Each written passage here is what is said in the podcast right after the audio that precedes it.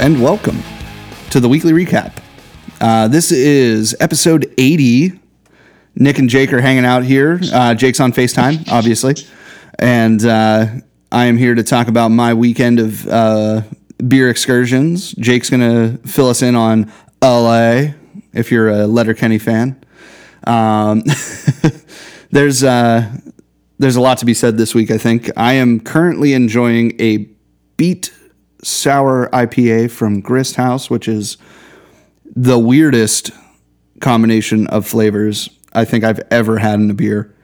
Um, it's not bad though. It, it's got that like a really weird bite to it, but I'm glad that I at least got to try this. So I'm going to be enjoying this. Uh, Jake is putting together his notes right now. I think he's uh, back on with me. I am. I'm here. Um, thank you guys for listening. Um, hopefully, we have some cool things to discuss this week. I had consumed, you know, uh, probably my fill of alcohol for the week uh, this weekend, so I won't be partaking in any uh, any drinking at the moment. But we're gonna get into some stuff that I had this weekend uh, that I was pretty excited about, and uh, yeah, I mean, I was like getting out and visiting new cities. It's one of my favorite things. Uh, like, fortunately, I've been able to visit. I think almost every major city on the West Coast at this point in the last, I guess, uh, 10 months or so is what I'm looking at now. You could probably round up know, and just say a year. Yeah, just about. So I'm not sure if I'll be able to get to any other major cities. I don't think so. I don't have anything planned right now. I'll be in uh, the Bay Area a few times over the next month or so. But, uh, you know, I've, I've already sort of explained my favorites and, and gotten into some of the stuff that I've done there in past episodes. So if you want to go hear my thoughts on the Bay Area and the places that I've been there, feel free to you know scroll back through the now 80 episodes of this podcast that we have put on. Yeah, I think um, I think there's something to be said about that though. Our our our gimmick really is like a weekly rehash of what went on. So I don't know that our older episodes hold up, but there's some good information out there. I think that uh, we have some some in-depth conversations that don't necessarily revolve around what's going on during the week. So I, I don't know that the listenability is very high for like maybe episode 27 at this point, but maybe like episode 60 or you know 65. Yeah, but we, I think that we've been try at least part of what I've tried to do, having now moved to the West Coast, is like make it more, uh, I guess, encompassing of like a broader area instead of just focusing on you know some stuff that you guys have done in Pittsburgh. We, I mean, we've gotten into some segments and things that you know bring a little bit of, I guess, pizzazz to the show where it's not, it isn't necessarily just a rehashing. I mean, we we came up with that name uh, and it kind of stuck, but it wasn't. I don't think we've ever necessarily intended it to just be like us talking about what we did that week. No, I agree we with always that. seem to get into we always seem to get into different topics related to you know what's going on in the craft beer scene typically nationwide i mean it you know like i said now that i've I, I mean since we started this i've moved to two different cities um, and those have you know not been pittsburgh pa yeah, so it's it's good to i think add a little bit of it provides a good sort of this balance. broader conversation Yeah. right right right I um I really do enjoy the Pittsburgh scene though. I think that there's a lot of good happening and I think it's a lot of fun to explore even just like places that we don't get to all the time and really just uh, you know get out and meet people and, and hang out and uh, like we've made some friends from this podcast we've we've had some like i mean i feel like there are some relationships that we've built just in the the year and a half that we've been doing this that are definitely like uh, better than just recapping what we do every week. You know, um, I, I'll get into my weekend a little bit later on, but uh, but I mean, you run into people who listen to the podcast or or who want to you know like talk about beer with us and stuff like that, and I, I, I don't consider myself an expert by any means. I'm not a cicerone or I'm not a brewer or anything like that, but I really do enjoy having the ability to hold conversation with pretty much anybody who's a craft beer drinker. You know, and I, I really like that we've been able to to have this medium to like expand on that. So that's always yeah, been. I think a that we, it's we. I think that we add we add a little bit of a um, sort of like an everyman's you know take on the craft beer industry. It's- Oh fuck yeah, fuck yeah! We're, I we're don't a like bunch when of I listen to yinzers. you know? podcasts and it, it, it feels like I'm I'm like missing out on the joke. So yeah, like it's like in, it, like a couple of bros that have like inside jokes and stuff like that, and it, yeah, I, I get there's you. not, not even just like specifically jokes. It's just like if you if you uh, there are a lot of podcasts out there. I think where you need to have some sort of uh, idea or like general background of what they're talking about to to really like get involved with with you know what it is that they're saying. Um, and that's that's kind of a vague statement, but and, and it kind of makes sense yeah, I, I mean, there yeah, are. I, I like being able to to just sort of just casually listen to things w- without having to like brush up on everything that's going on. I mean, it's Yeah, you don't want to sit there and Google the entire podcast while you're listening to it. And I get that too. Um, actually, I so that's uh, the podcast that Alex was talking about last week called Ologies. Um, really interesting stuff, actually. Uh, the girl that does it has been doing it for a while now. That that one that he sent us was an older episode from like October of last year, and uh, so the, the the episode that he sent was the zymology episode, which is the study of beer, right? So she breaks down like a lot of the industry terms and like the uh, the jargon that goes along with craft beer um, as she's going through the podcast, which is kind of a cool idea. Rather than like googling it yourself, like what they're talking about, she actually does it as like a part of the podcast. So she'll like break away from the conversation that she's having. Like the, she was interviewing the head brewer at Rogue on that particular episode, and he would say some things, and then she would like cut away and say, "Hey, you know what? I googled blah blah blah. This is what it means," and it like it- she kind of like brings you up to speed with it, which I thought was really approachable. Right? That's something where you can listen to it no matter what she's talking about. It's going to be educational and not work. You know.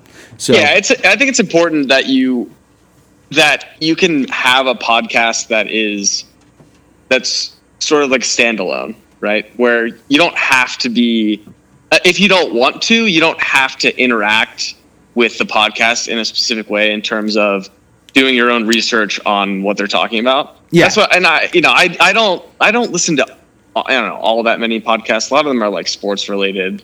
Oh, sure, yeah. Interesting interesting interviews with people and and that's those are sort of what I like to to get into because it's it's something you can just throw on while you're driving in the car for like a half hour or something and, and it's it's cool to kind of get some information on um, what i liked about some of the clips that i heard from the podcast that we're referencing um, is that it's she she makes it very uh, understandable and and not overly technical because when when you when i hear the name ologies you know, I think of like, oh Christ, I'm gonna get taken back to like tenth grade where I'm I'm learning about like fucking biology and anthropology and all this all this bullshit that's like really technical and not really, really all that interesting in most cases.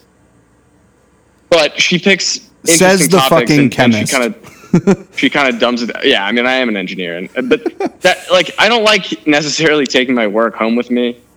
Like when I'm, I, I don't want to always be like fucking stimulating my mind. Sometimes I just want to throw on a podcast and just listen to something that's, you know, completely different than what it is that I do every day. Yeah, yeah, Kind no, I get escape, that. It's know? like it's like coming home and playing COD. Like you're not going to sit there and I mean, un- unless you're like uh, like a military mind or something like that, you know, you're not really like taking that as you're, you're you're taking it as an escape, right? That's what video games are for. That's what like, and I mean, uh, this might be a little bit heavy for the conversation that we're having, but you know, you don't want to immerse yourself fully into something that is your day to day. That's you you get paid eight to ten hours a day to do this work, or more for most people, right? Um, and you want to escape that, and I think that. Uh, like you're saying, it's something that really makes it so that it's easily digestible rather than like working at it. So right, and it's it's hard to to, to you know in terms of you know the ologies podcast. I don't know how long the episodes are, but it, it, you know I'm sure that it's very difficult to to get all the points across that you want to about these different fields of study in like an hour. Yeah, it, it's or so hour, even an hour and a half. You know, I mean, uh, these are so they they are so technical, but that's that's what I think makes what she's doing very cool. Especially, you know, with the the beer related one. I mean, it's it's like a it's not even really a, a science necessarily Oh, I think somebody would. I, I think somebody will I mean, argue with you on I, that. It is. It is. But it's there. It, there's more you know nuance to it than just like you know if you're doing if you're studying like you know animals or something right right yeah there, there, are there are like hard facts with a, lot of it but for for brewing you know it's kind of it's a mix between art and science it really is i mean there's oh, no for sure and i think no that's one one particular way that you do it i mean and everybody has their own take on you know what you should do how you should do it all this stuff and that's what i think is is part of what makes it so interesting. Yeah, yeah, and I think that's really the great thing about craft beer is that everything is different. You're experimenting, you're you're creating something that wasn't there before, and you're taking these wild ingredients. Uh, case in point, Stellar sIPA from Grist House that I'm drinking right now. You're taking these wild ingredients that are not necessarily supposed to be together, and you're making something that that stands out that makes you feel like you're experiencing something new or something for the first time every time you know and that's what that's what the the excitement around craft beer is right is that you're you're getting out there you're trying new things that maybe somebody else has done a hundred times before but they've never done it quite like this guy or that guy or you know down the list right, right? and no one has ever brewed like you know you you have recipes and you you know there's the the big beer types of the world where you're you're producing the same thing and you, and you want that to be consistent like but but there is kind of this uh, inexact nature to what it is that you're doing as a brewer. I mean, you could you could talk to, I'm sure that the head brewers at Miller Coors and and Anheuser Busch and all that, and every time I've had a Miller Lite I'm sure it's tasted almost exactly like every other Miller Lite I've had. And you know, I'm sure that they take pride in being able to produce the same thing over and over and over again. But if you're working at one of these small breweries, I got to imagine that even like the the water content kind of varies a little bit, right? So you're going to have some variability in in what you're getting in, in, as far as taste, and you know, a lot of these people produce the same kind of beers on a rotation. You know, places like Dancing Gnome, for for instance, you know, they have their staples and they produce that, and and or or somebody like um, a lot of the places that we talk about all the time, Half Acre, uh, Three Floyds, all of that stuff. But you know, it, it's never exactly the same beer, right? It's it's it. There's some variability, and that's I think that's more of what I'm I'm sort of commenting on, not saying that it's not completely scientific because you, like I said, you can look at it completely as technically as you want. Yeah, but you don't have to. You know, it's kind of it, a lot of people start homebrewing. They they don't have the necessary equipment to look at all these things. You know, they're they're using hydrometers and stuff instead of like a you know chromatography setup or something where you can like tell exactly you know down to two or three decimal places how much alcohol is in whatever it is that you just produced. At, at, you know, if you're working in one of these places that is on like a larger scale, but right. You know, and I think a lot of that, that start out yeah, I think there's a lot yeah. of uh, issues with like temperature control and stuff like that too, because you don't have these massive machines that are that are dropping the the temperature of the wort down to where you want it to be in minutes. You're you're taking half an hour or whatever to drop that down by putting it in a bag of ice or something. You know, there's Infinite. Yeah, I'd be, I'd be interested to talk to you know some of the the local kind of players and see, and and I guess maybe get their thoughts on on what they deem is you know good enough to be consistent with you know what they're kind of expecting. Because i'm sure that you talk to anybody who's who's brewed at you know a homebrew level or or some of these places that are producing you know hundreds or thousands of barrels a year it's they probably had batches that didn't turn out exactly how they wanted, and maybe it's a beer that they brewed, you know, five to ten to you know however many times, hundred times maybe before, and something was different about you know the way that it was produced and and you know the content, the quality of the ingredients, maybe the water, like I was saying before. I mean, it's there's a lot that goes into it that's that's not just like oh I can you know I can look at this completely analytically and run a calculation and determine how this is going to taste right? It's it's right. No absolutely. There's so much nuance to it. Yeah. Um, at this point I do want to uh, kind of switch gears let's uh, let's hear about your LA trip sure absolutely um, so I had never been to LA before I don't think anybody in our family has been to LA either. So I think this is the first. Yes, you are the Have first Adams. I think I'm the first because none of us have really had really even been out to the West Coast. No, I, the furthest west I've ever been is Kansas City, and that was a long time ago. So I um I do plan to get to California eventually. LA is probably on the list, but probably low on the list to be honest. Um, just because Sarah used to live in Monterey, and she really wants to get back there just to like see Monterey again. And um, I mean, like our our relatives live in upstate California. Like there's there's so much of California to see, but I, I really do want to get to the West Coast at some point. Yeah, it's definitely. I mean, I, I've loved it out here. I mean, you like we're talking about how this is the 80th episode. I'm sure if you go back through all like 65 episodes that I've been on, of those 65 where I was living in, on the West Coast, I haven't had a, a really a bad things to, to say about it. Um, except for um, Seattle. Except for Seattle, yeah, we we've gone, yeah, we've we've talked about that at length. Ad nauseum. Uh, I'm not gonna, I'm not going to beat a dead horse by continuing my thrashing of the city of Seattle. But um, had, i was actually I've, just there today. I had to fly through it, and I hate SeaTac. That's probably one of my least favorite parts of Seattle is the airport because it's so bad, and I get delayed almost every time I go there. Well, I mean, so there's not uh, the, uh, the the thing is keep trying it though. I, I feel like I've had a few friends of mine say that Seattle is incredible and just like a great city and all this other stuff. And so I, I don't really, I, I mean, I, I, I take your opinion. I appreciate it but I'm not going to base my entire outlook on Seattle just on you.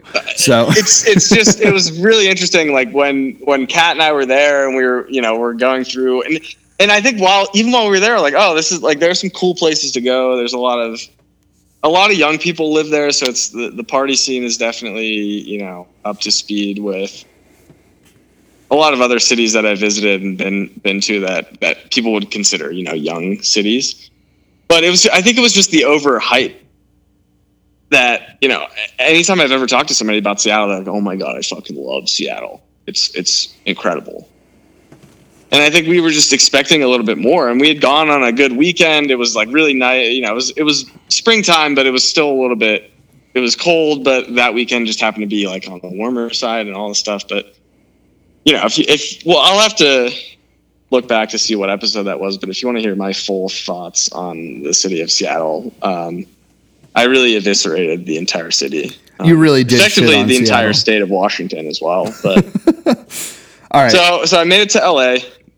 Um, finally, it's it's been uh, that was kind of on my list, and I don't know if we really, if if I was like necessarily planning on doing that uh, as soon as I could, but we we had planned this trip a couple of months ago. Um, with there were five of us that went, um, so we got a we got a pretty pretty big group together, um, which is definitely the way to do it. It's tough to get around in LA because everything is so kind of spread out. We were staying in Beverly Hills, and shout out Weezer, and we we were trying to get to even like even into downtown LA. It's like a, a twenty or thirty minute drive from Beverly Hills, so it's really really difficult to to get to all the places. I mean, Trevor gave me a lot of recommendations uh, for breweries, and I could really only go to one. I mean had I been planning a trip, you know, just by myself or with like maybe one or two other people, it would have been a little bit easier for me to get around, I guess, to see some of these different places. But a lot of the places that he recommended, like Casa Agria and homage and all of the like those places are Casa, like, Casa really- Africa. that, that's what he sent me. I swear to God, I'll- can we can post the text message conversation between me and him. And it, I'm sorry, it- that's it still really must have- funny. it must have auto corrected to to Africa because I I looked that up and I was like, I'm not seeing this literally anywhere. I don't know what he's talking about. This place doesn't exist. but uh, yeah, I mean those those three places there, and and Monkish is the one that I ended up uh, getting to, and, and Monkish has a, a pretty uh, pretty good reputation in, in craft beer. Um, I, I think that they're are they associated with hop culture? I, I think that I've seen them at some of the events. I don't really. think so. No, no, no. I feel Um, like they, they're they've done collaborations with with some of the big players, even on the East Coast. They did one with Trillium, I believe. Oh yeah, they do the um, what's it called? The hip hop uh, mixtape. I think I, I forget what it's uh, like. Uh, insert, Mm-hmm. Yeah, so it's interesting. They insert actually hip hop reference here. Yeah, they they had a T-shirt that looked like that, like tan design, Oh, that's cool. um, with with like a boombox from you know like the '80s or something. like a so- Grandmaster Flash style. Like Yes, exactly. They had a couple of different colors. yeah, gotcha. I don't know if I took any pictures of like what they had, but they had hella merch. Really cool merch too. They they had like champion t-shirts and like, you know, pullovers and stuff. Like pretty high quality merch for a brewery. I mean, typically you have, you know, you get I don't know, like wholesale hoodies and stuff and just kind of throw your logo on them, but they seem to like really uh, care about the way that they present themselves in terms of their their merchandise, t-shirts, hats, all that stuff, and, and it's all very high quality. I'm actually wearing the hat that I bought there. and it's fucking dope. I love that hat. Actually, is Yeah, it a five nice. panel or It is a five panel, yes. that's nice? Um, they had a, a few options. Um, I think their logo is sick. I mean, it, this just has the word monkish on it, but they have Oh, like the little cool hop? logo. I mean, if you yeah, if you read about their their story a little bit, they you know they've they brew everything in in the vein of you know how monks used to brew and like Belgium and and that kind of stuff, which is interesting. Um, a, a lot of their beer, I mean, they they make beer that is uh, kind of sticks to you know a couple of of particular styles. Um, I the Hayes Boys this time around. Um, definitely a place I want to get back to at some point. I'm sure that they their their menus getting you know rehashed all the time. oh, I'm Um, sure. Yeah, they they always have like a rotating tap selection. I'm sure. Yeah, so they have a good amount of bottles. You can drink some of the bottles there on site. Um, some of them you have to take with you. Um, they do some. They have a they have a tart and funky section. They have a Belgian section and a hoppy section. So I, I stuck in the hoppy section. They have a, a beer called Sculpin, which is a great great reference to uh, Big beer. another local yeah another local place that sold out for uh, a hell of a lot of money. a few years One billion dollars. One hundred billion dollars. So uh, I, I had three of their what they they included in their hobby section. Uh, one was called Beats is Infinite. They all kind of blended together. I'm not going to sit here and act like I can tell you specifically about each of them and and sort of what they tasted like. They they were all hazy as hell. All not all that fruity. I think they were definitely on the hoppy side. So they um, they categorized them pretty correctly. I want to say. Um, and they're all very high in alcohol. They they just do 12 ounce pours of these instead of pints, but they're all one of them was seven percent, the other two were over eight, and they were just you know double dry hop IPAs. Very very delicious. Um, everything that they kind of made, I, I had a couple of the other offerings from some people that I was with. They just seem to do it right. I mean, they they're really on that that hazy IPA wave that's you know run through the East Coast here for the last three to four or five years, whatever it's been. Um, I I think that it's it's a little bit unless you're going to LA for a specific craft beer type of trip, it's it would be difficult for me to recommend going there. So we we took an Uber down there. Uh, it's it's in a town called Torrance, which is west of Compton. Um, it's it's a hike, and traffic in LA is the worst I've ever seen. And you really have to like if you have a car that's that's pretty pretty nice. We actually got lucky with one of our friends who we were with. His brother lives there, so we we had, we got to save a little bit of money on Ubers because he he kind of toted us around for a good portion of the day on Saturday and then again on Sunday.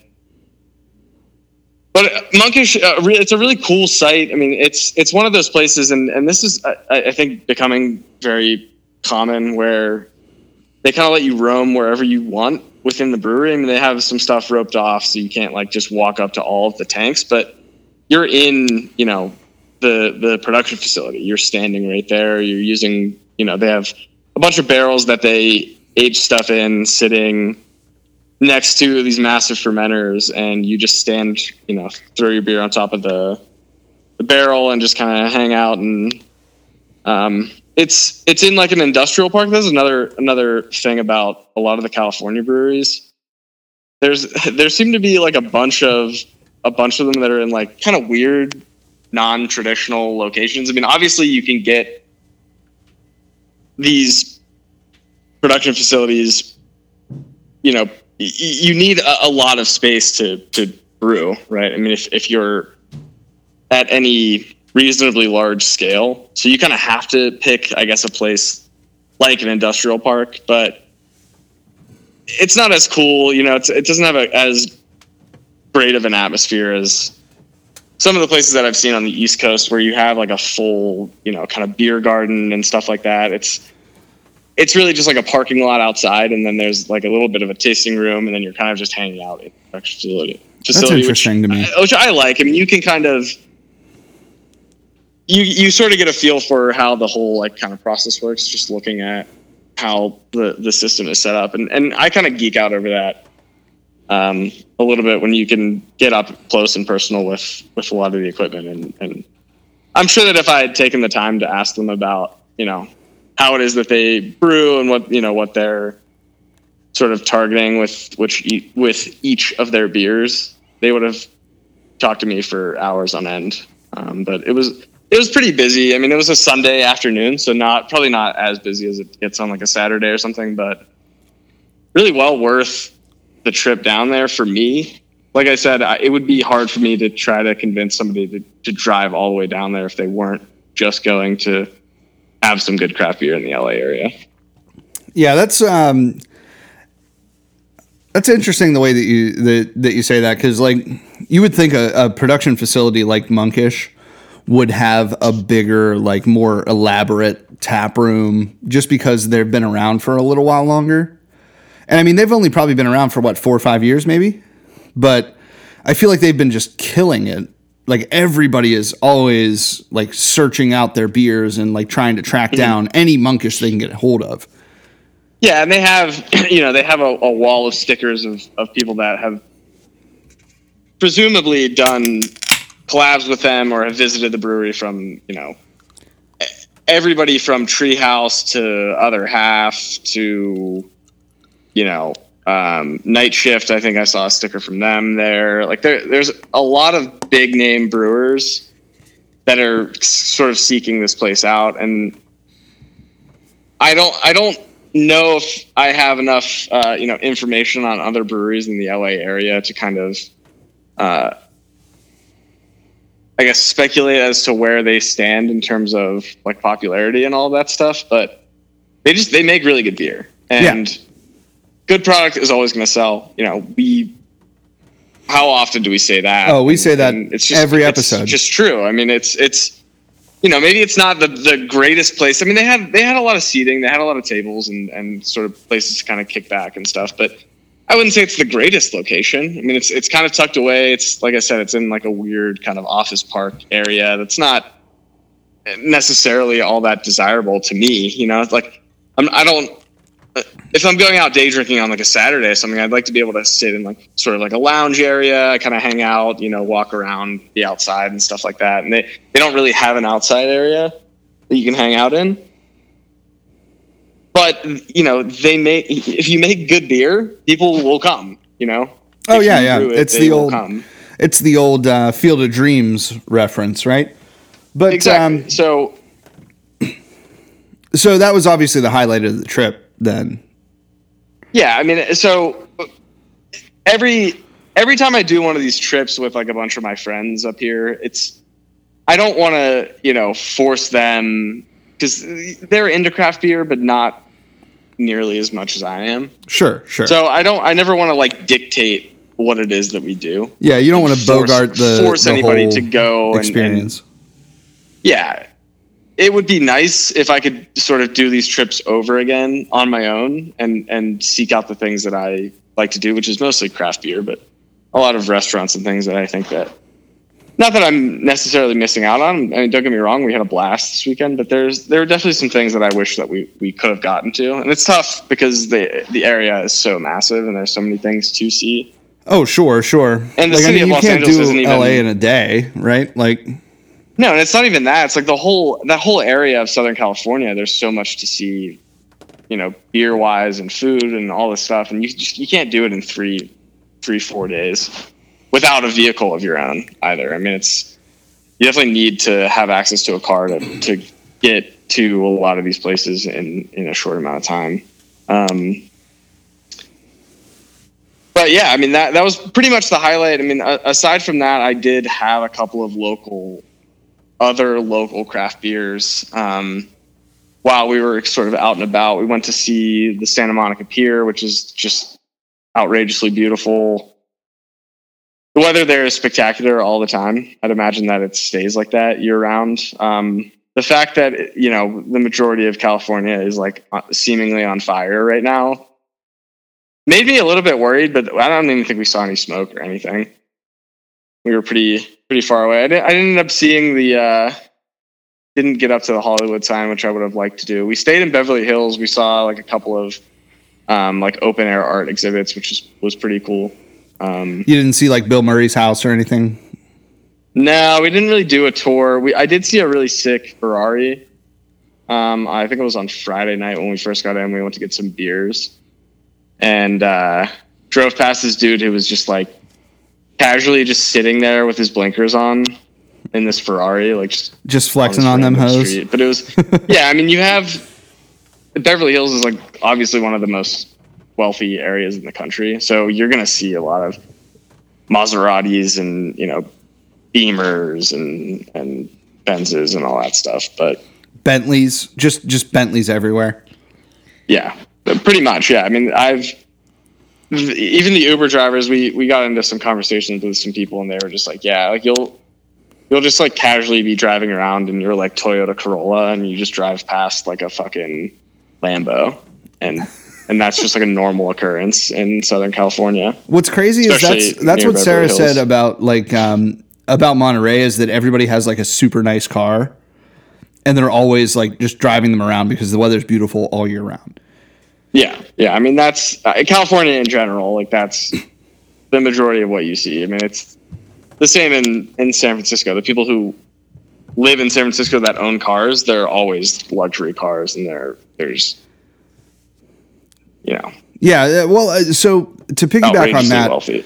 Um, one of my friends is, uh, from work is a little bit of a car guru, and he was saying um, a lot of these like super high end cars you only keep for two, three seasons, maybe. Especially in like a, a climate like Pittsburgh, right? You're not driving it every day, but it's your show off car, right? You're you're driving it around maybe 20,000 miles before you trade it in and get something newer.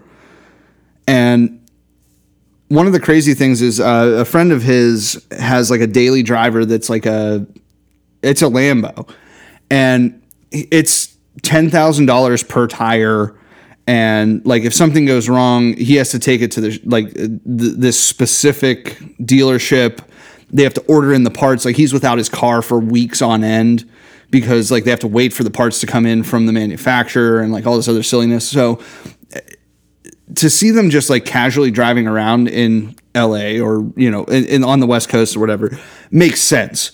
But like seeing it in Pittsburgh just blows your mind, you know? Like that's that's it's just nuts. Yeah, like who who is making that much money in Pittsburgh that they can kind of afford to make that their daily driver? Right. I so at this point, um, let's uh, let's hit a segment real quick here. Okay, so I'm going to drop this on you without any preparation. So being This is this is called uh, podcast planning while in the middle of the podcast, uh, about thirty five minutes in. So go ahead. I'm so ready.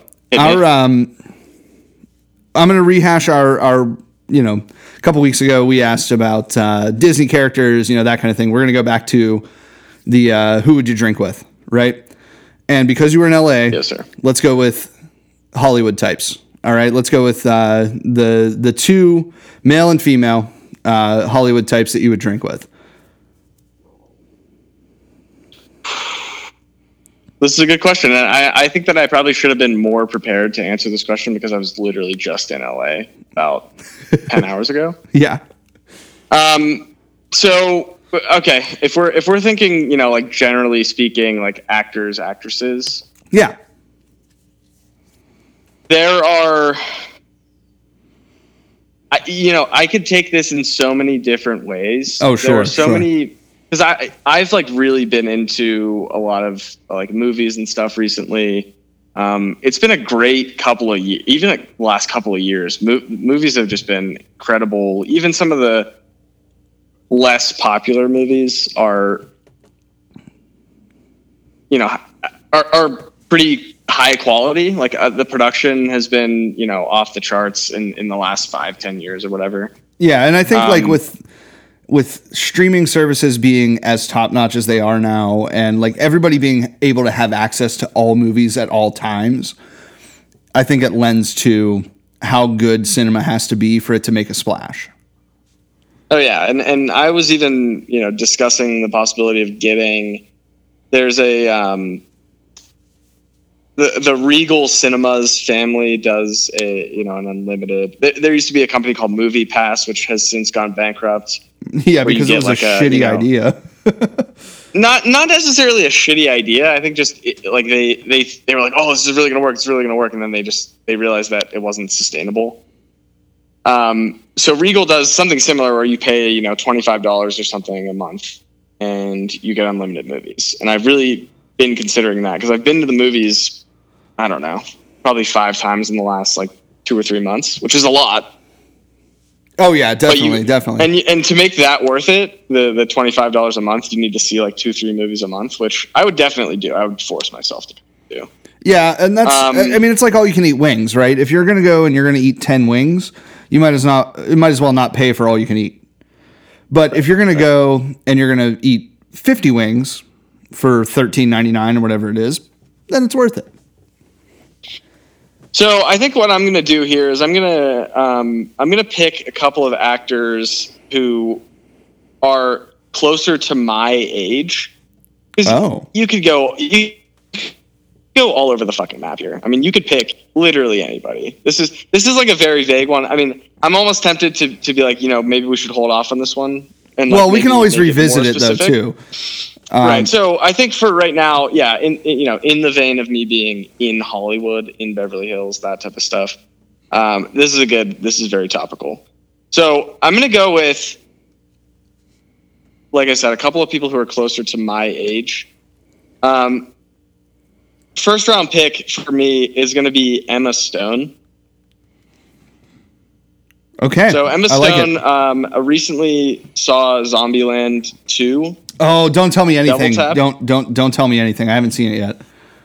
It was very funny. It was a good follow up to the first one. Not quite as good as the first one, but It's never going to be. Um, the first one was a, very a original. masterpiece. it is. It is um, very original. Uh, and the second one sort of picks up, and it's very like uh, self aware. They kind of break the fourth wall a little bit. Good. They don't. They don't. They don't break the fourth wall, but it's it's close. You know, it's it's like they're they're making references that they're like, oh wait, you know, we're being very self aware in this moment. So Emma Stone killed it uh, again. Her, I loved her in the first one. Um, she's been in a lot of really big fucking movies. I mean, she is just a full fledged movie star at this point. You know, I mean, she. But she has also like she's got a lot of range too. yes, Like she goes yes. from everything from like La La Land to Zombieland, right? For for lack of a better like yeah, right, one to right. two, you know. that was uh, very well said. I was actually going to bring up La La Land because obviously that's also based in LA, so that's sure, sure. you know really on brand for what we're speaking of here. yeah, but Um, like uh, she's just a great actor She seems like somebody who would be really um, just kind of a joy to be around. Yeah, just like a she- cool person to hang out like, with. Seems like she would very like really enjoy the conversation more than anything, and and and not make it all about herself. You know, I think that she's Well, did you ever very- see- She seems humble, and maybe maybe it comes off as like almost Taylor Swiftian in a way, where it's like she's too humble yeah, where it's like just sit, just you're good and you know it. But you should just take credit for it. you saw her like uh, was it the Oscars where she read the speech that her brother wrote for her, and he basically was. Uh, maybe I did. I don't know. Uh, it, it was a. It, I mean, it went viral for sure. But like, she was basically like, and you're uh, uh, like the the speech basically ended with her saying something along the lines of, "But you're still second to me, like to her brother, like that kind of thing." right, so. right, I don't know. I thought it was, you know, I, I thought it was very humbling. She just yeah, seems like, down to earth. I think that I would I would really enjoy um, having you know an, an ice cold, uh, probably like a lo- probably a lager or something like uh, uh, along those types. She's definitely not a beer drinker in real life. I think that she probably drinks like wine or something. if she She's drinks at cla- all, I feel to like be she's, honest, she's yeah, almost too classy for. Yeah, you're right. You're right. And and she probably takes shots of like tequila and shit all the time.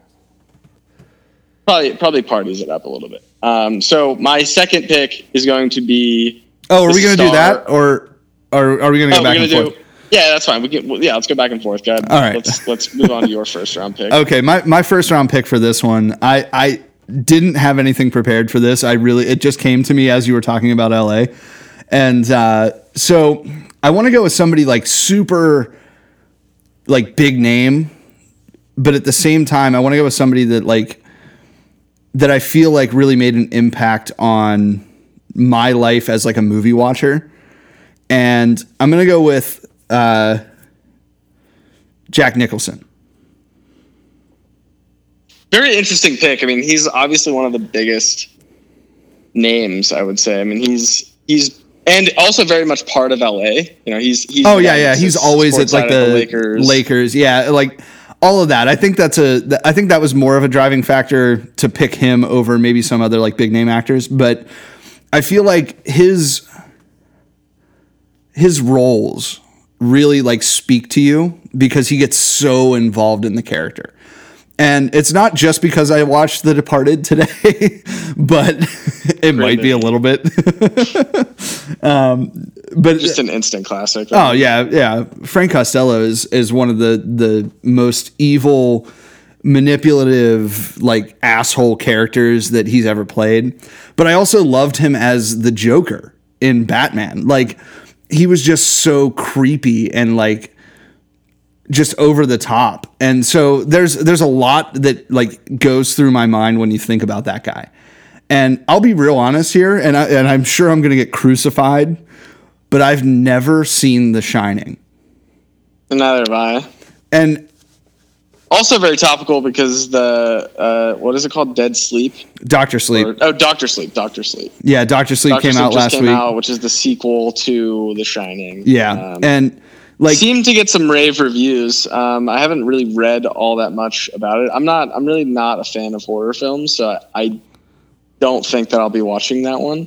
right yeah I, I don't know that i'll I, I don't know that i'll ever watch it but at, at the same time like the shining is one of those like epic just like genre defining like that kind of thing. So i would say that jack nicholson would be like your um, i feel like he'd really go for like a brut ipa like kind of kind of fancy but not like uh not like a standard like a like a Stella or something like that. You know, like I feel like um, the uh, Stillwater and Action Bronson collab would probably be like right up his alley.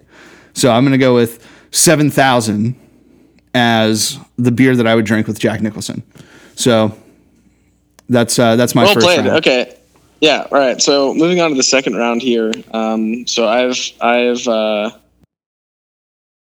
played my my actress card.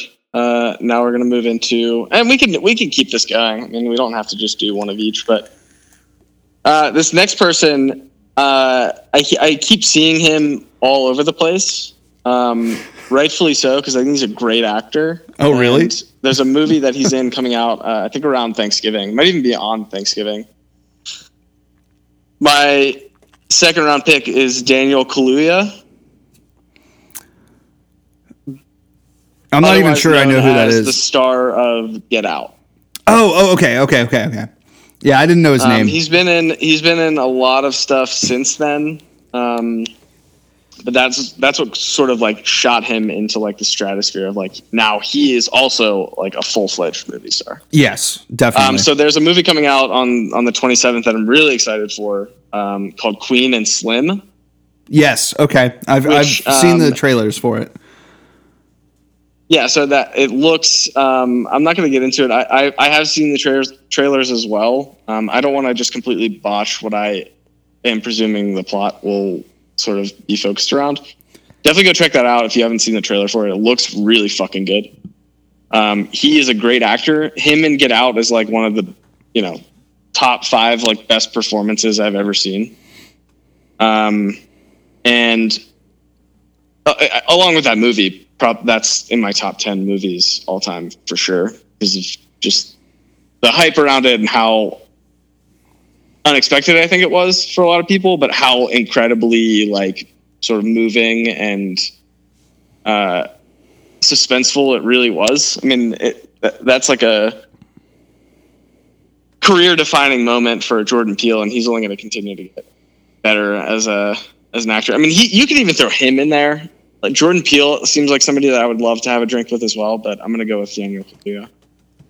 He, I want to say that he he would probably like um,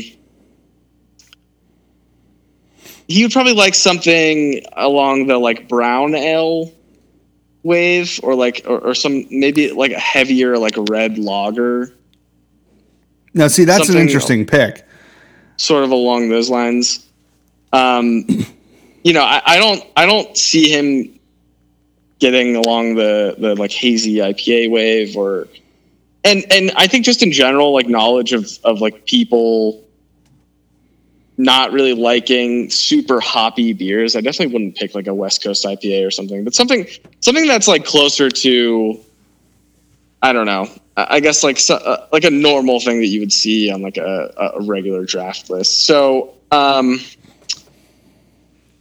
I would say if I had to pick, uh, maybe I'd go with that that Sam Adams um, red ale that they have in Boston. Could be a good one. It's it's pretty mild, pretty pretty easily drinkable, um, and he seems like the kind of guy who would who would kind of get behind that. That that seems like a good pick. I I mean, again, we're speculating wildly as to what these people would drink with us. So And, and there's not a There's chance not really like a any of these good, people are like, like, right answer. craft breweries or even like know what craft beer necessarily is yeah, because they have better things to be doing than like you know hang out at at your local craft place on weekends. right. No, Um, I, and, I they- mean, and I assume that they just drink you know they just drink like fucking Clicquot and and you know any Dom Perignon stuff like that all the time rather than being you know regular like, human hey, beings. Give me, give me a yeah, just give me like a five dollar beer. No, they're they're drinking the best of the best. So that's my second round pick. Okay. Um, so I, I like it. I, I, I think that's a that's a good pick for somebody that I would want to drink with. To be honest, I, I think that I would be on the same level with that. Like just sit down with them at a at a dive bar in Boston or something and hang out and have a, have a Sam Adams. Like that's that's cool. He, yeah, and, and I'm pretty sure he's British, uh, and he's also been in. Uh, he so I guess I guess when he his like his start was really in the uh, episode of Black Mirror called 15 Million Merits. Yes. Yes. That Right, that, was like sort of where is- his career kind of got sparked, and then and then Get Out just like brought him, you know, into the like true true limelight.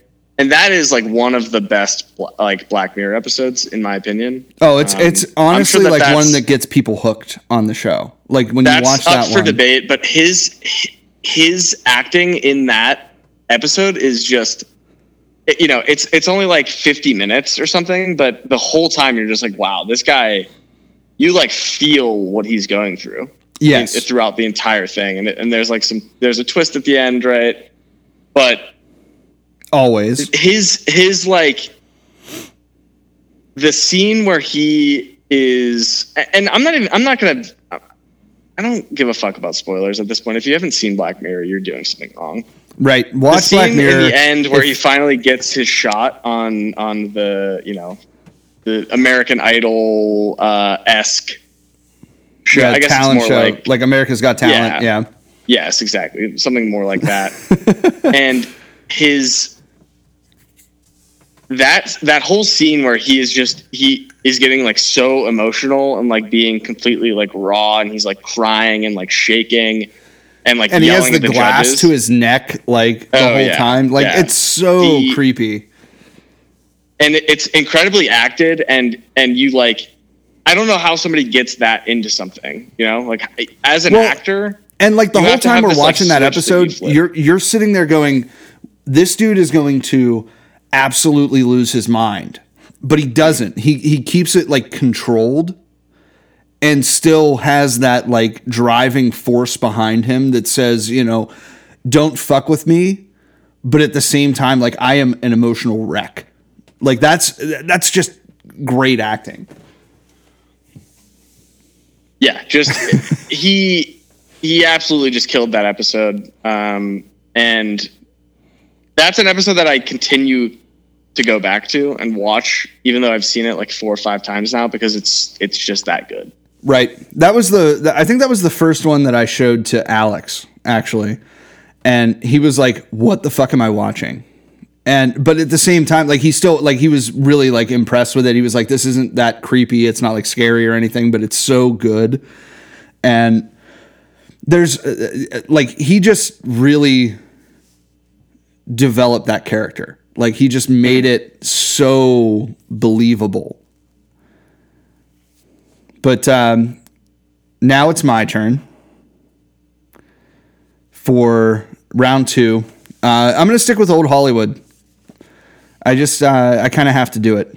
Okay. Um, this is uh, so she is one of the best actors of like her characters as far as like she's kind of typecast, but not really. And uh, she does have a new movie coming out this week, I think. Um, it's uh, Dame Helen Mirren, and uh, she is in The Good Liar with uh, Ian McKellen, Sir Ian McKellen, right? Um, I would love to have a beer with her, mostly because of Red. I don't know if you ever saw Red, but is red that um that like weird action film that has like bruce willis and like John Morgan Malkovich. Freeman Yeah. and like all of those guys like kind of out of nowhere like it's Yeah. a very good cast but it was a really like i guess may, maybe not a bad movie i haven't seen it i can't comment on it but it, it just didn't seem like it did as well as it should have Yeah. considering No, I that- absolutely agree. But yeah, it was it's that one. like, and uh, I don't know. I just love I, I love her, but like her her more recent roles. So like Red was great. Red Two was okay. Um, she's in uh, oh what the hell? She's in a bunch of shit. But I um I just really like feel like her character is just this like snarky old woman and it's always like the same but but very like different so there's uh there's not a lot for me to say about her spe- like career specifically, but I feel like that she would be a lot of fun to have a beer with. She she's really been doing it for like decades now. Um, I'm just gonna read through some of her um, filmography of of late. Go ahead. Um, there's, it's a really like kind of interesting, kind of all over, all over the place kind of kind of. uh I mean, Jesus Christ! I'm just like I'm I'm reading through these prior to saying them out loud, and I'm like, this is outrageous. Like some of the stuff that she's been in.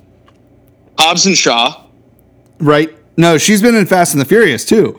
That's what's crazy. Yeah, the Fate of the Furious is the right, right. So like, that's just crazy, and she's going to be in the next one. It looks like as well in 2020. yeah, yeah. Um, you have Monsters Monsters University. She she played Dean Hardscrabble, a voice. Um, Hitchcock, I think, was a was a pretty um, critically acclaimed movie. Like you said, Red came out in 2010 and Red Two in 2013.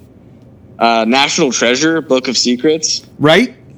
She played You know, Nick just- Cage's just mom. these- Come on. yeah, just some of these crazy like films, and she's like obviously one of viewed as one of the the best actresses of you know probably the last fifty years. I mean, Christ, she's been doing it since '66 is her first. Yeah, but like she's Um, she's also done a lot of like historical dramas too, which which lends to the fact that she can become someone else. Like she she plays the queen in The Queen. Like there's Right, just right. there's a lot of uh specific like typecasting in her repertoire, but at the same time she's in the fucking Fate of the Furious. Like what the hell, you know? so um, so yeah, that's that's my that's my pick for um, who I'd have a beer with, uh, female category, let's say.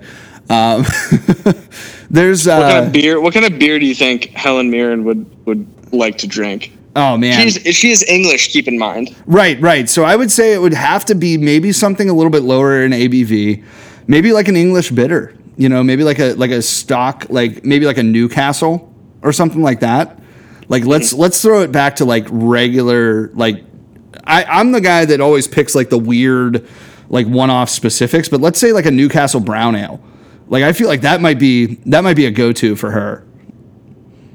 Yeah, for sure. I mean, You know, like it, it's kind of sweet, got a little bit of honey going on in there, and I mean, when was the last time you had a Newcastle Brown Ale? Like I don't think I've had one of those in probably ten years. But It's been a long time. I I was never really on that wave. I, I don't personally like it all that much, no, it's really not that great. and I'm not really going to seek it out. But you don't see it anywhere. That's the other thing. Is like, yeah, I mean, you where- could probably pick it up at your local you Giant went to a Eagle, bar? but like right. But I don't know. I, I don't. I haven't gone to a bar recently where that's like one of the options. You know, I feel like they're. You know, maybe I haven't been to the right types of places. I mean, I guess if you go to like some random dive bar, Yeah, like Uh, sidelines or something like like that. that, yeah, right? but I, I would say like a Newcastle, something like that. Yeah, like something a little bit like feels like home type of thing for her. You know, Yeah, I, I don't know.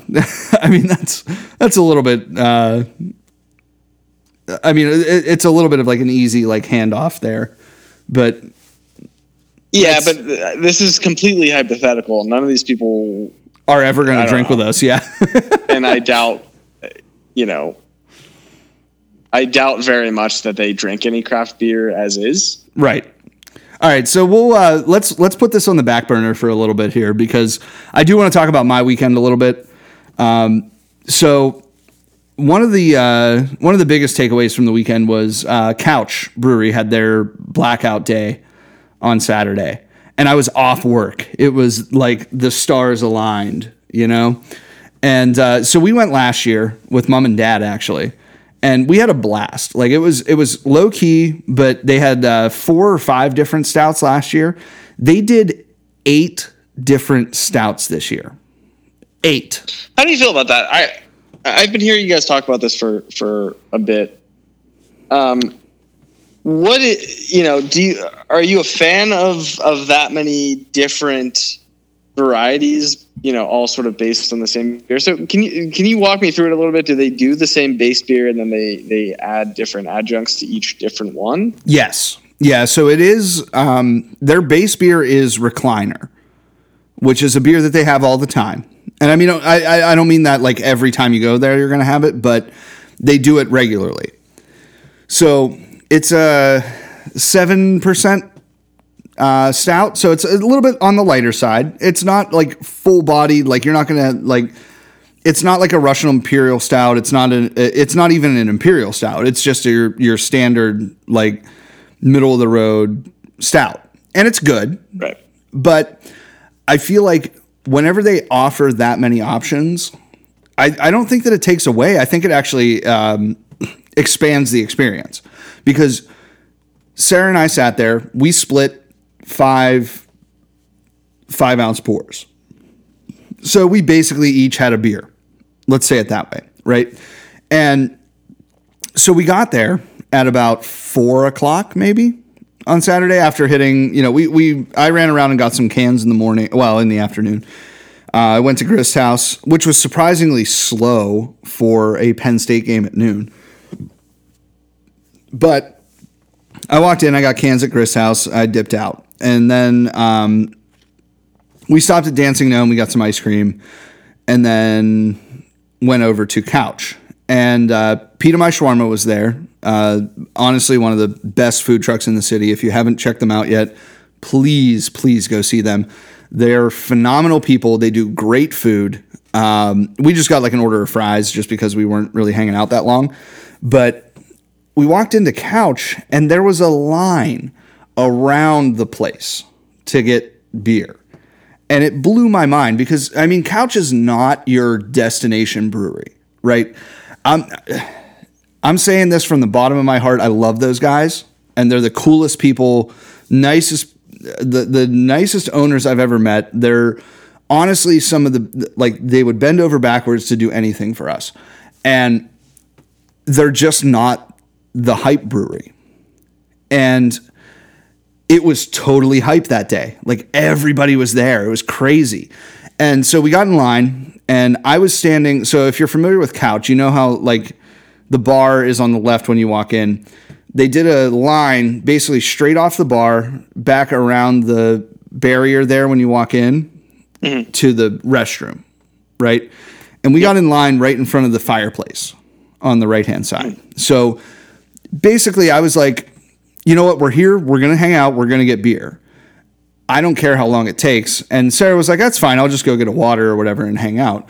So she got us a spot at the end of the bar and uh, I stood in line. There's, uh, there was really like no better way to do it, to be honest. And like it was, it was moving pretty well, honestly. Like, I mean, I stood in line for probably 15, 20 minutes, but it didn't feel that long because everybody around you is drinking, everybody's having a good time. They're playing Army of Darkness on the TV, which I loved. Bruce Campbell is by far one of the best, uh, worst actors of all time. Like he's just He's uh, the best word. So so tell me this: Why wouldn't you pick him uh, as your as your male lead to drink craft beer with? so that would be like a, a great conversation because you know it's not just oh wow you're so successful like how are you so successful tell me more about you it would be like hey you've been in some really shitty movies like what's the deal with that No, no, no, no, no. No, I'm sorry. I didn't mean it like the best worst. I meant it like he's one of the best actors in the worst movies. So he's uh he's the lead in Evil Dead. Okay. the the OG The original uh, OG, right? And and Army of Darkness is like the third installment of Evil Dead. And it's one of my favorite movies of all time because of how ridiculous it is. Like he goes, he so travels is it, back is it on the time. level of like Sharknado I kind of. I would say it's like 80s Sharknado. Cuz like he travels back in time after the Evil Dead 2 and he's in like medieval times, but he has a chainsaw for a hand and he has his shotgun in medieval times. So like these people are like freaking out. They're like, "Oh my god, like oh, he's a witch, he's a witch," you know, and like and, and he just goes through like this whole thing of like saving the the the kingdom, and it, it's ridiculous. It's absolutely insane. But Bruce Campbell is one of the one of the best people to put in that role, and like he's done other things. Like he was on Burn Notice. I don't know if you remember that show on USA from like Oh yeah, the yeah, mid 2010s like he he was just like this caricature of like sci-fi horror like goofy you know like just over the top stupidness and So like Tara, he's like Tara Reid basically. yeah i would but say if you're equating it not- to to sharknado then yeah he's like Tara Reid. but i but i feel like people respect bruce campbell because he's like he's like the the comic-con icon you know like he goes to all these like festivals and stuff like that and he's just just throws his chin out there because everybody knows bruce campbell's chin you know so Right, right, right. i would say i mean i would definitely drink with that guy because i feel like he would throw him back and he'd be throwing back whatever he could get his hands on but couch has army of darkness on the TVs during Blackout 2019. And I was like, this is perfect. This is amazing. And Sarah's never seen it. So she's sitting there watching it like intently on the TV with this, you know, they're they're playing like thriller, they're playing like like Halloween st- like style music. And it's just like it, it was just like an experience. so I, I stood in line for It's about always fif- good when they, you know, when when you fully commit. Yeah, 'Cause oh, absolutely, do a yeah. release. You can just do a release and release all these beers and stuff, but you want to make it an event. Yeah, right? yeah, absolutely. And it was it was so much fun because they had they had cans of everything except for the barrel aged stout. They had like the TVs going, they had the the lights were down, they had black lights everywhere. Like it was super cool. And so what I what I mean the thing is like it's tough to manage that kind of crowd when you're not expecting it. But they were also probably understaffed. Um, I will say on Sunday morning, I got a text message from Carrie, one of the owners, head brewer from Couch. And Carrie, it, it, he's been on the podcast before. Wonderful human being, honestly, just like one of the coolest people. And he basically said, Hey, how was your experience yesterday? We got a few shitty reviews. Like, did we get, you know, did we, how was staffing is what he asked. And i was like dude like it's a beer release. I expect to stand in line. Like you guys were managing it as well as you could. There were maybe like three or four people working but people were running back and forth washing glasses like all that stuff. And like the whole time i mean we sat there we got our beers and we only had one flight because i wasn't going to stand in the line again but we weren't planning on being there for that long i just wanted to stop in and, and try a couple of the beers that i hadn't had and so the beers were pretty solid. I, I really enjoy the adjuncts that they choose because I think that it's very well crafted. I don't think that it's just throwing stuff in a stout for stout's sake. So that's what I really appreciate about the event. But also, when the owner of the brewery is reaching out to somebody who was there and saying, Hey, what was your experience like? That makes it that much better. Like, I was like, dude, you don't have to text me and ask about it because I had a great time. I commented on your Instagram post. I can't wait for next year. You know, like that kind of thing. And Well, yeah. So, so the the thing that I'd like to sort of chime in on, you have to know and you have to expect when there's a beer release, really anywhere under almost any circumstances, you have to expect to wait and to not get you know the most impeccable service, right? I mean, there there are you know, maybe people weren't expecting it because, like you said, Couch isn't really getting hyped up all that much. You know, they're not getting national buzz or anything. There's definitely local buzz around them, but you're going to these places, you have to absolutely know that you're not going to be able to get everything you want out of the experience. Well, and I, I I agree completely because there's no way to serve 50 people that show up at your bar immediately. Period. Right? I, I mean, they they have a larger than normal tap room, I would say. I don't think it's it's not huge. It's not this like oh my god, the, the, like the- they bought 3 square blocks of, you know, downtown Pittsburgh or something like that. But it's bigger than most. It's bigger than Hitchhiker. It's bigger Yeah, than. Dancing Gnome. And people come there to hang out. I mean, the place is called Couch for Christ's sake. like you're going to go Yeah, there, you're yeah. going to you're to sit for a while, you know, you're going to hang out.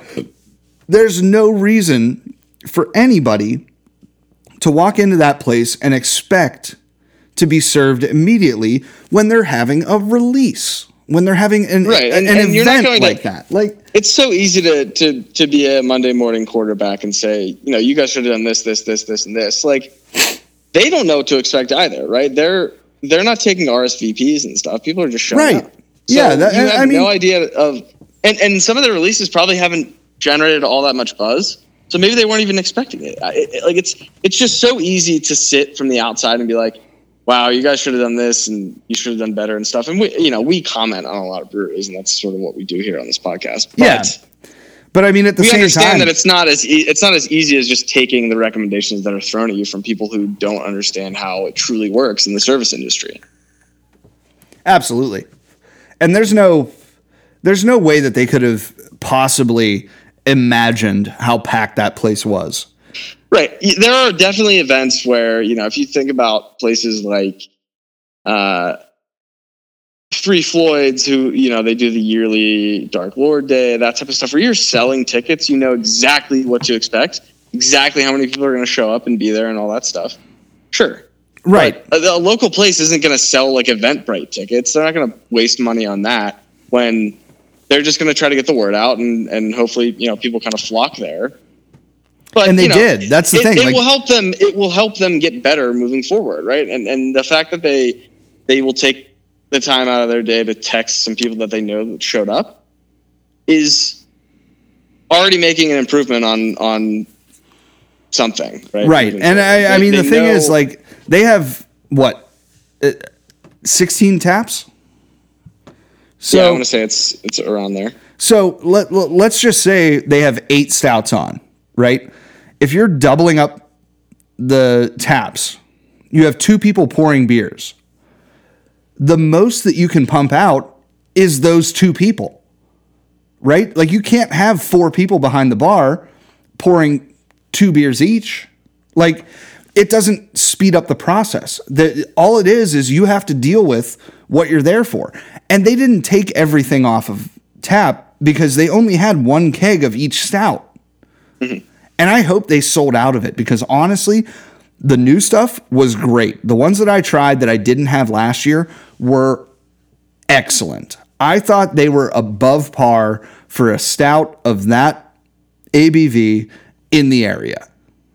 So there's no reason for you to expect it to be this excellent, perfect walk up, get a beer, sit down. I want another beer. Walk up, get another. No, it, it it just doesn't happen. Whenever you have that kind of hype train going, especially when it's later in the day and people are finally hearing about it on Untappd and whatever other social media. Oh, get here now! It's so good. Oh, you got to try it. Like, uh, blah, blah, you know that kind of thing it doesn't matter. At the end of the day, they busted their asses. Those people were working hard and it was a good time. I, I feel like I had a blast and we were only there for maybe an hour. So, Yeah, I mean, you, you just you need to cut cut these people some slack and have you know more realistic expectations going into something like that, right? And I think well, a lot I of mean, that is it- on. it it's on the happens. It's everywhere. one thing. It's one thing if if they're taking you know if you're waiting in line, there's nothing you can do about that, right? I mean, I I waited in line at I was telling you you know pre podcast about this rooftop bar we went to in LA. Right. I didn't really have expectations. We knew that we were gonna have to wait in line to get to the get into the bar, right? Get up there, and we literally waited in line for 30 minutes to get one drink, which I paid $11 for. right. And, you know, I, for me, there's some outrage, definitely. I mean, I think that they, they could have handled it a little bit better. Uh, they had one bartender at this bar, and at one point she kind of just walked away and left for like 10 minutes. So we're all just kind of waiting there, like, hey, what the hell is going on? And we were too deep in the line at that point to, to like give up, I guess. But again, it's all about managing your expectations in, in circumstances like that. And I'm sure, you know, maybe those people who, who had the comments were justified in saying it, but I, chances are they, they weren't justified and they were just getting pissed off because they, they didn't have a beer in their hand upon walking in there. Right. And, I can I can understand that to to some extent because typically when you go to couch, there's not a lot ever. Yeah, but, I mean, uh, who's to say that these aren't people that were there for the first time and never experienced the the warm hug that is couch? Yeah. Like Yeah. you walk in there and uh, Beth behind the bar is like the nicest. Like she will remember you and she will say, you know, she'll ask you like uh, about something that you talked about last time or like they're just like a, a, a cool like neighborhood bar. But they make their own beer. Like that's that's what Couch's vibe It's is. Cheers. It's it's it's Pittsburgh Cheers. That's how I feel every time I walk in there. Yeah, and, absolutely. And they never do. I just I really don't see them treating anyone that uh, like poorly enough to get a bad review on it. No, no, absolutely it's so not. difficult It's to, it's to obviously something like that when you're not expecting it. And like I said, it is hindsight is 2020 for fucking everybody, and everybody's got a fucking comment and an opinion on you know what what this per- place is doing, what this place is doing, need to be better, blah blah blah. And and I, I'd like to think that a lot of the comments that we make are pretty justified. Some of the the the places that we call out and things yeah. need to change up a little bit, but. You know, we're just we're kind of just talking heads as well. There there are certain things that I Right, like I don't I don't confused by. expect I don't expect Grist House to to message us and be like you guys are fucking assholes because Yeah, everybody loves us. really like care. yeah, and, and like, and that, that's the other thing is, who the fuck cares what what what we have to say? You know, like Right, and that's what I told money. Carrie. That's uh, that, uh, that's honestly like I texted him. I was like, dude, don't even worry about it. You guys are not in the wrong. And he was like, he was really honest with me. He was just like, hey, you know, I'm never there for can releases, and I can't be there today, or I, I couldn't be there yesterday, but I just wanted to get like an idea of what went on. And I was like, dude, just just let it roll off your back. Like there's no there's no reason to carry that weight around because it was a great event. Everybody was having a good time. People were sitting with people they didn't know. Like I we sat there and I was in line and this table was like leaving and it was only two people at a four person table and they were like oh yeah we're sharing this with somebody we don't even know. So if you want to hang out here that's cool. Just know that there are two other random people sitting here. Like how cool is that? Like that that's that's fucking like cafeteria style. You just sit down and, and you talk to the person next to you. That's that's community that's that's, That's what exactly what about, that's? And- exactly what it should be about that's what i was saying so there's there's so much right that they're doing that a couple of shitty reviews are not going to break that place. And honestly, um, uh, well, yeah, the, the, I just I really enjoyed the experience. I thought the the stouts were exceptional.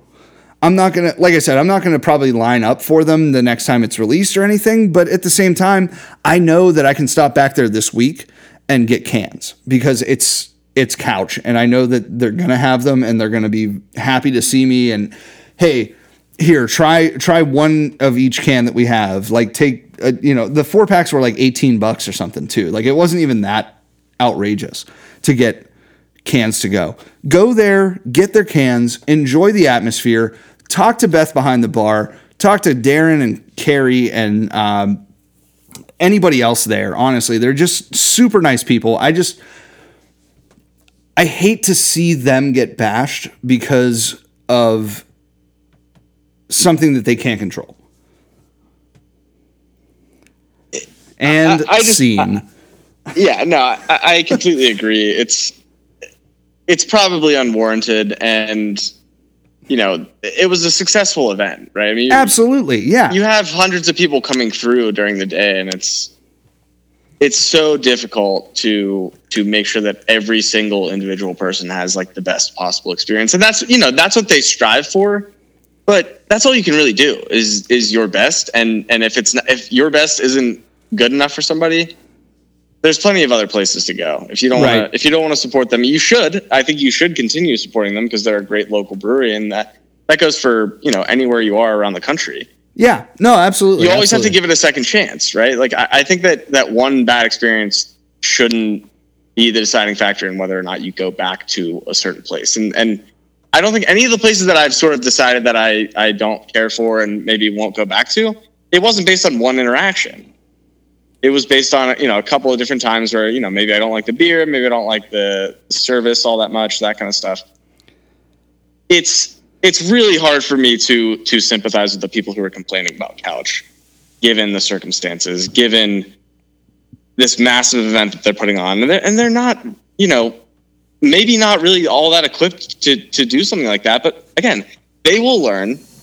They've they've already taken the steps to make sure that they're going to be better next time around, and I'm sure that Kerry is already planning ways to improve upon what they did this past weekend. absolutely. And that's all you can expect from people, right? Is every time you go in to get at least as good, if not better, service than you did the time before. Right, right. Um, I will say, uh, so on a lighter note, um, I did run into Pittsburgh Beer Dad and his sister Molly um, while we were hanging out at Couch. Uh, so social media shout out to those guys. Um, she was in from Philly, so we got to talk a little bit about you know tired hands and all the uh, southeastern PA stuff. So really cool to to actually meet those guys in real life. Again, this is another thing that that comes from this podcast is we get to meet some cool people. And uh, Jesse and his sister Molly hanging out at Couch for Blackout. Super nice to meet you guys. Uh, if you're listening, great. Thank you. Uh, throw us a uh, comment and let us know what you thought of all the beers. Although I did talk, a, li- we did talk a little bit about it, but um, So, what would you say would be your favorite? I know that we're, we're probably running a little bit long here, but give me a little bit of a synopsis of, of the new offerings that they had and which which was your. Okay, so there were four new offerings this year, and I uh, I got all four of those and the Tiki Torch from last year, which I really enjoyed. And if you know anything about me to this point in the podcast, you know that I do not like coconut. But because Tiki Torch was such a standout last year, I felt like we needed to get it again. So I did get that one, but I also got, um, like I said, the four new ones. Tiki Torch was a little strong on the coconut this year. Kind of tasted like you were licking somebody who was covered in sunscreen. Uh, if I'm being real honest. so the uh, the other ones that we had though were um, the Balding Eagle, which was the barrel aged version, which uh, ended up coming in at about nine percent alcohol, so a little bit higher ABV. Um, it was very heavy on the barrel. Um, so there was a lot of burn along with it that I didn't quite enjoy, but it was still pretty solid. Um, the other ones were the 880 yard and uh oh shoot now I'm now I'm sitting here like trying to figure out what I what I drank. The uh the 880 yard was the coffee blend with Commonwealth coffee. So they are 880 yards up the road from Couch. So I thought that was a cool nod, a, a pretty pretty cool name for it, honestly. Right. The um, the sofa Kimondo. I'm pretty sure I'm saying that correct. I, I'm I'm sure it's a play on Sofa King, right? Yeah. Sofa Sofa Kimondo. It's a uh, Mexican chocolate. That one was probably one of my favorites, but the um, Santa's off his rocker was by far the star of the show. It's a uh, graham cracker, like uh, I'm sorry, not graham cracker, uh, gingerbread gingerbread stout, and I just thought it was super well balanced. Like there was not like any point where I was just like, "Oh, I'm drinking Christmas. This is great." No. It was actually like a really good flavor and it still felt like drinking a decent stout. You know what I mean? Like there's a lot of those like adjunct stouts that really just punch you in the face with extra flavor. But this one still felt like drinking a stout even though it had that like gingerbread kind of like sweetness to it, nutmeg, you know, that kind of thing. It was very Christmassy in design, but I thought it was really good. Yeah, that's it's very. E- I think it's easy with, um, like you're saying, with adjuncts to overdo it and overpower. And it seemed like you got a, a, a mixed bag there. A couple of them you thought maybe they could have toned back a little bit, but um, that, that's what's uh, that's what's so interesting about what they're doing there with you know eight different stouts. You really have to uh, sort of be you have to be very talented, I think, to get enough differences out of the the eight varietals. Even though you're adding different things, you're using the same base beer. So if you, you know, if you use not enough of something, eh, say for like two of them, they could taste like the exact same beer. Oh, for sure. And that was the other thing. Like there were a couple of other ones. Like we had the, there was a there was a cranberry one last year that or yeah yeah the uh, next to Mars from last year that we didn't get because we didn't enjoy that one last year. And I, I kind of I'm I'm kicking myself for not trying it again because I, maybe they got better at it to be honest. And the other ones were like there was an orange vanilla I want to say or orange chocolate one of the two that was uh, the other one that I was like, oh, maybe we should get that. And then I decided on the Tiki Torch because I wanted to try it again.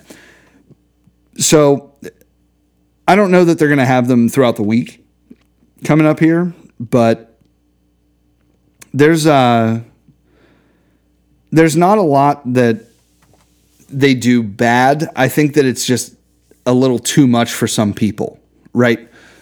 Yeah, it's definitely some. I mean, I'm sure that if you if you had a discussion with them, they would say, you know, we need to improve here, here, here, here, and here, right? I mean, uh, you know, in in addition to improving, you know, service, I guess. I mean, I I, I can't imagine that the service was all that bad or bad at all. It really but, wasn't.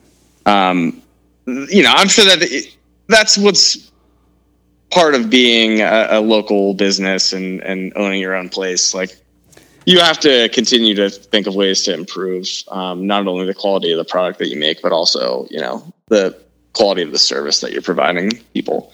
Um, and I'm sure that they're they're going to do great next year, and, and they'll continue to, uh, you know, get better at at making the beers, and and you know maybe start trying some new things, and you know maybe get some other people involved, which I think would be really cool if they started bringing in other people to collab with. Like you said, they did the Commonwealth collab. You know, maybe even some some different breweries, to get some some new fresh ideas from from some people who are sort of viewing it from a thousand feet Yeah, yeah, absolutely. So uh, we're uh, we're running pretty long here, Jake. So we're gonna wrap it up. Uh, let's let's do a real quick lightning round though of the uh, Hollywood drinkers. So first person that pops into your head and what beer you're drinking with them. Go.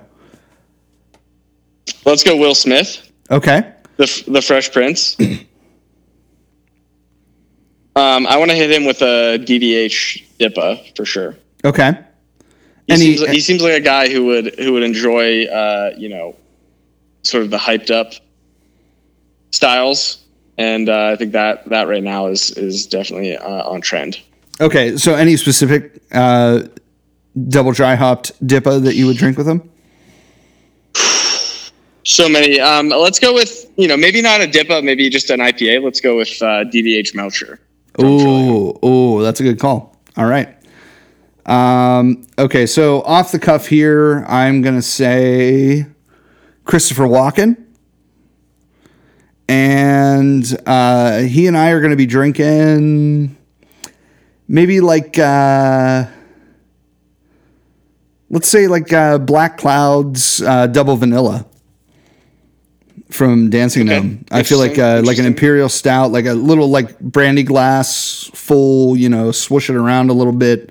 Have him, you know, do his little. Uh, you know why? Uh, don't know. Uh, you know, uh, that was a terrible Christopher Walken.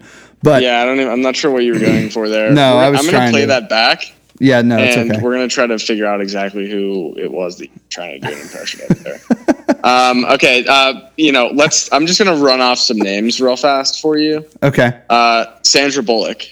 Uh, I'm gonna give her some sort of, you know, uh, fruitier sour. I think that she she probably likes some like some of the fruitier drinks. But I wouldn't give her an IPA or anything like that. Um, maybe something from uh, Trillium does a cellar day every. You know, uh, let's stick with Trillium. Do They- like they a a- Fated Farmer. The cellar release, yeah, Fated Farmer would be would be ideal. Like maybe one of the raspberries or something. All right. Well, then I'm going to fire Um, back. I'm going to fire back with uh, Reese Witherspoon.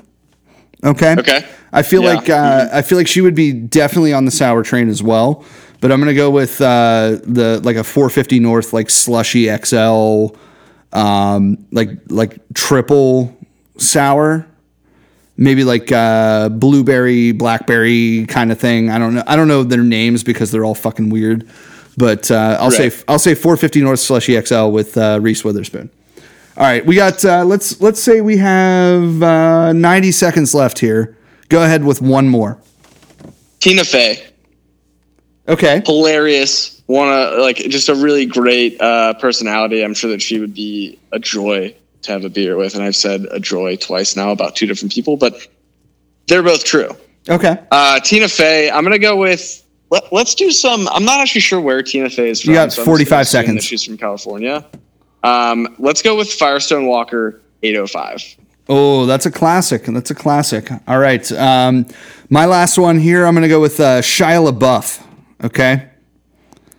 All right. And uh, we're gonna go with uh, I'm gonna I'm gonna say Shia LaBeouf from the actual Cannibal Shia LaBeouf videos online, and uh, I think that he would like a blood orange IPA, and uh, I'm gonna say that it's got to be. Uh, oh, geez, I can't even think right now. Let me. Uh, Bloodline from uh, Flying Dog. How about Yes. that? Okay. Perfect. Nailed it on the head. with that, we will see you next week. All right, guys, and cheers.